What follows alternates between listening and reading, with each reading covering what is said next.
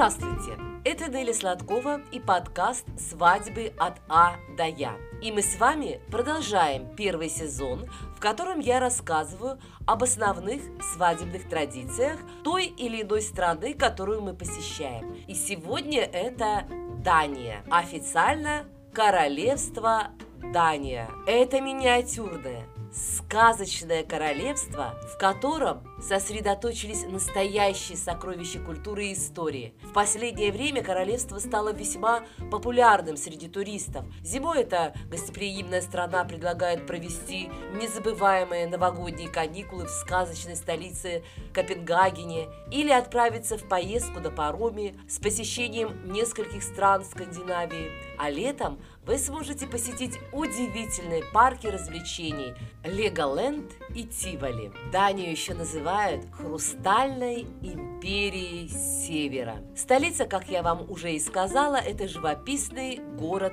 Копенгаген. Первое упоминание об этом городе встречается в записях за 1043 год. В то время он просто назывался Хаван, что в переводе означало «гавань» или «пристань». Сегодня, конечно, это экономический, культурный и правительственный центр Дании. Национальная валюта – датская крона. Конечно, Дания – одна из красивейших стран Европы, ставшая настоящим символом чистоты и красоты. Ярко-зеленая растительность, разноцветные домики, красные черепичные крыши, крепости викингов, соборы, замки, оформленные в различных стилях архитектуры. Все это привлекает туристов со всего мира. Да, здесь есть где разгуляться и есть что посмотреть. Лучшим временем для посещения Дании считается период с июля по август месяц. И возвращаясь из Дании, конечно, не забудьте прихватить с собой несколько сувенирчиков. Что это может быть? Это могут быть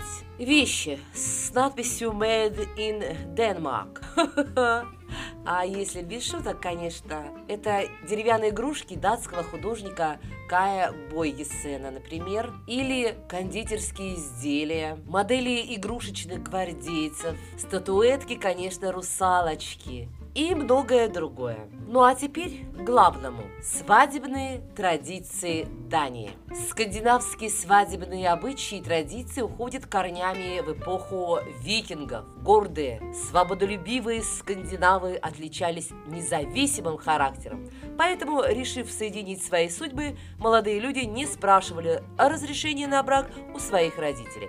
Главным было их обоюдное согласие в этом соединении двух влюбленных. Сама процедура бракосочетания была очень проста. Вот, например, в Дании в прошлые века невеста шла к алтарю не в белом платье, а в черном, который украшал белый кружевной воротничок. На голове была серебряная корона, которую брали на прокат у местного священника. Вообще, основным и главным моментом свадьбы, конечно, считается помолвка. Затем э, следует обряд согласия и первая брачная ночь, после которой молодые становились супругами перед Богом и в глазах общественности. В подготовке к свадьбе, к торжественному пиру принимали участие все жители общины или поселения, где проходила эта свадьба. Готовились, ну, просто все, собирая с миру по нитке. Кто-то приносил э, тарелки, кто-то стулья, кто-то одалживал скатерть, как говорится, с миру по нитке. Торжество могло длиться до недели, но не больше. И только, заметьте, на деньги родственников молодых. Доходило даже до того, что некоторые семьи так старались, что практически оказывались разоренными но говорят, что в, вот именно в свадебное торжество даже пыталась вмешаться официальная власть в лице короля, которая хотела запретить устраивать пышное празднование, однако к его словам никто не прислушался, и запреты игнорировались. Конечно, многие традиции датских свадеб используются и сейчас. Например, пирог из марципана к свадебному столу печется и по сей день. Его украшают свечами, свежими фруктами и медальонами с портретами жениха и невесты. Еще одна любопытная старинная традиция связана с носками жениха. Очень интересная. Гости отрезают часть тех носков, что жених надел на свадьбу. Это символизирует потерю свободы. Теперь все, мужчина принадлежит только одной женщине. Ведь какая другая захочет видеть его в таких дырявых носках? По другой версии, таким образом, гости хотят удостовериться лично, что жених тщательно подготовится к первой брачной ночи. Помыл ли он ноги и надел ли чистые носки?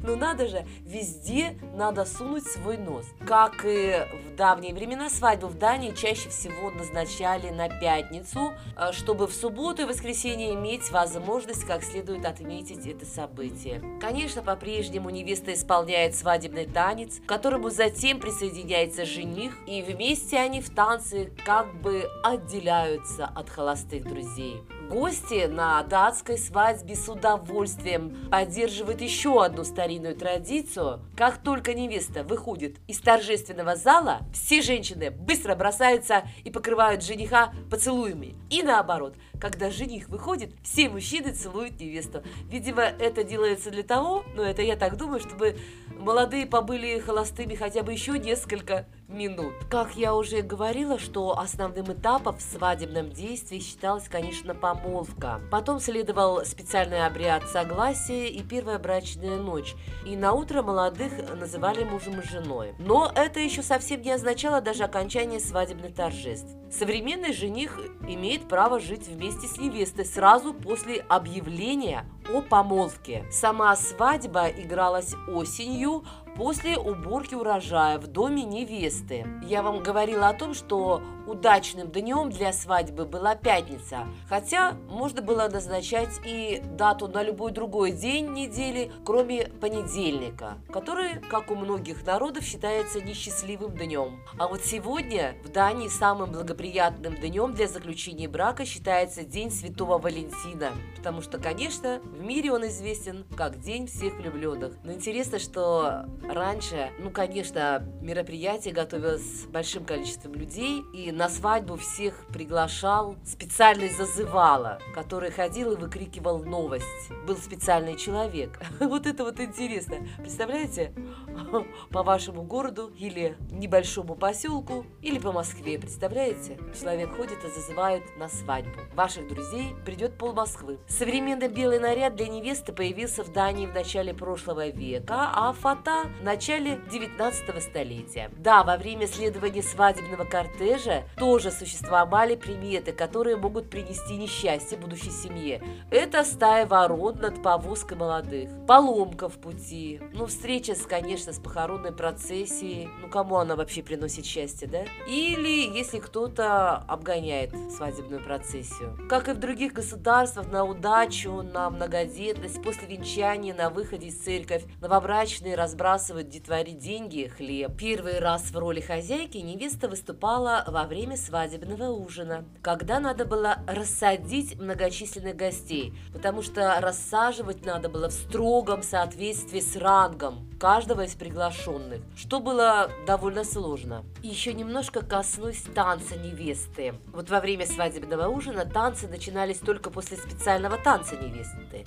в течение которого возле дома стреляли из ружей. И проводился еще один интересный обряд. Танцуя, невеста перемещалась из круга холостяков в круг семейных женщин. При этом у нее с головы снимали все девичьи убранства и надевали темный чепец. С этого момента она считалась замужней женщиной. Свадьба в Дании конца 19-го, начала 20 века считалась не только делом двух семей, жениха и невесты, но и всей общины. Она была социальным явлением. Застолье могло продолжаться несколько дней, но не больше недели, и на средства самих приглашенных. Уже сейчас на смену таким традиционным свадьбам пришли домашние свадьбы, которые напоминают обыкновенную вечеринку. Сейчас это в Дании стало довольно модным. Ну а в завершении у меня рецепт из датского королевства.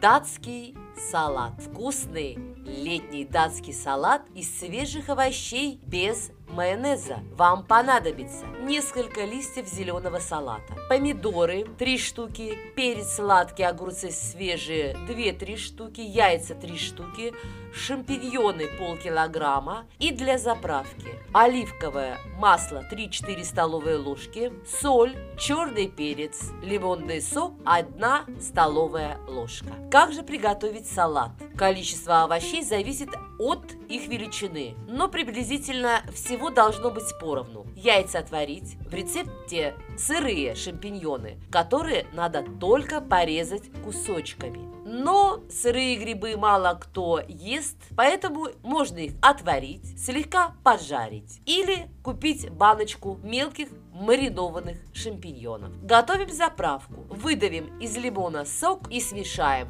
с маслом, солью и перцем. В рецепте все режется кольцами. Хотя помидоры и огурец, а также перец можно нарезать полукольцами. Салат рвется руками. Яйца режутся четвертинками. Добавляются грибы. Все перемешивается и заправляется заправкой. Датский салат готов. Приятного аппетита! Ну, я думаю, что и мне пора перекусить, поэтому завершаю свой подкаст «Свадьбы от А до Я» и с легким сердцем и голодным желудком иду на обед. С вами была Неля Сладкова. Всем хорошего настроения, приятного аппетита, удачи, пока!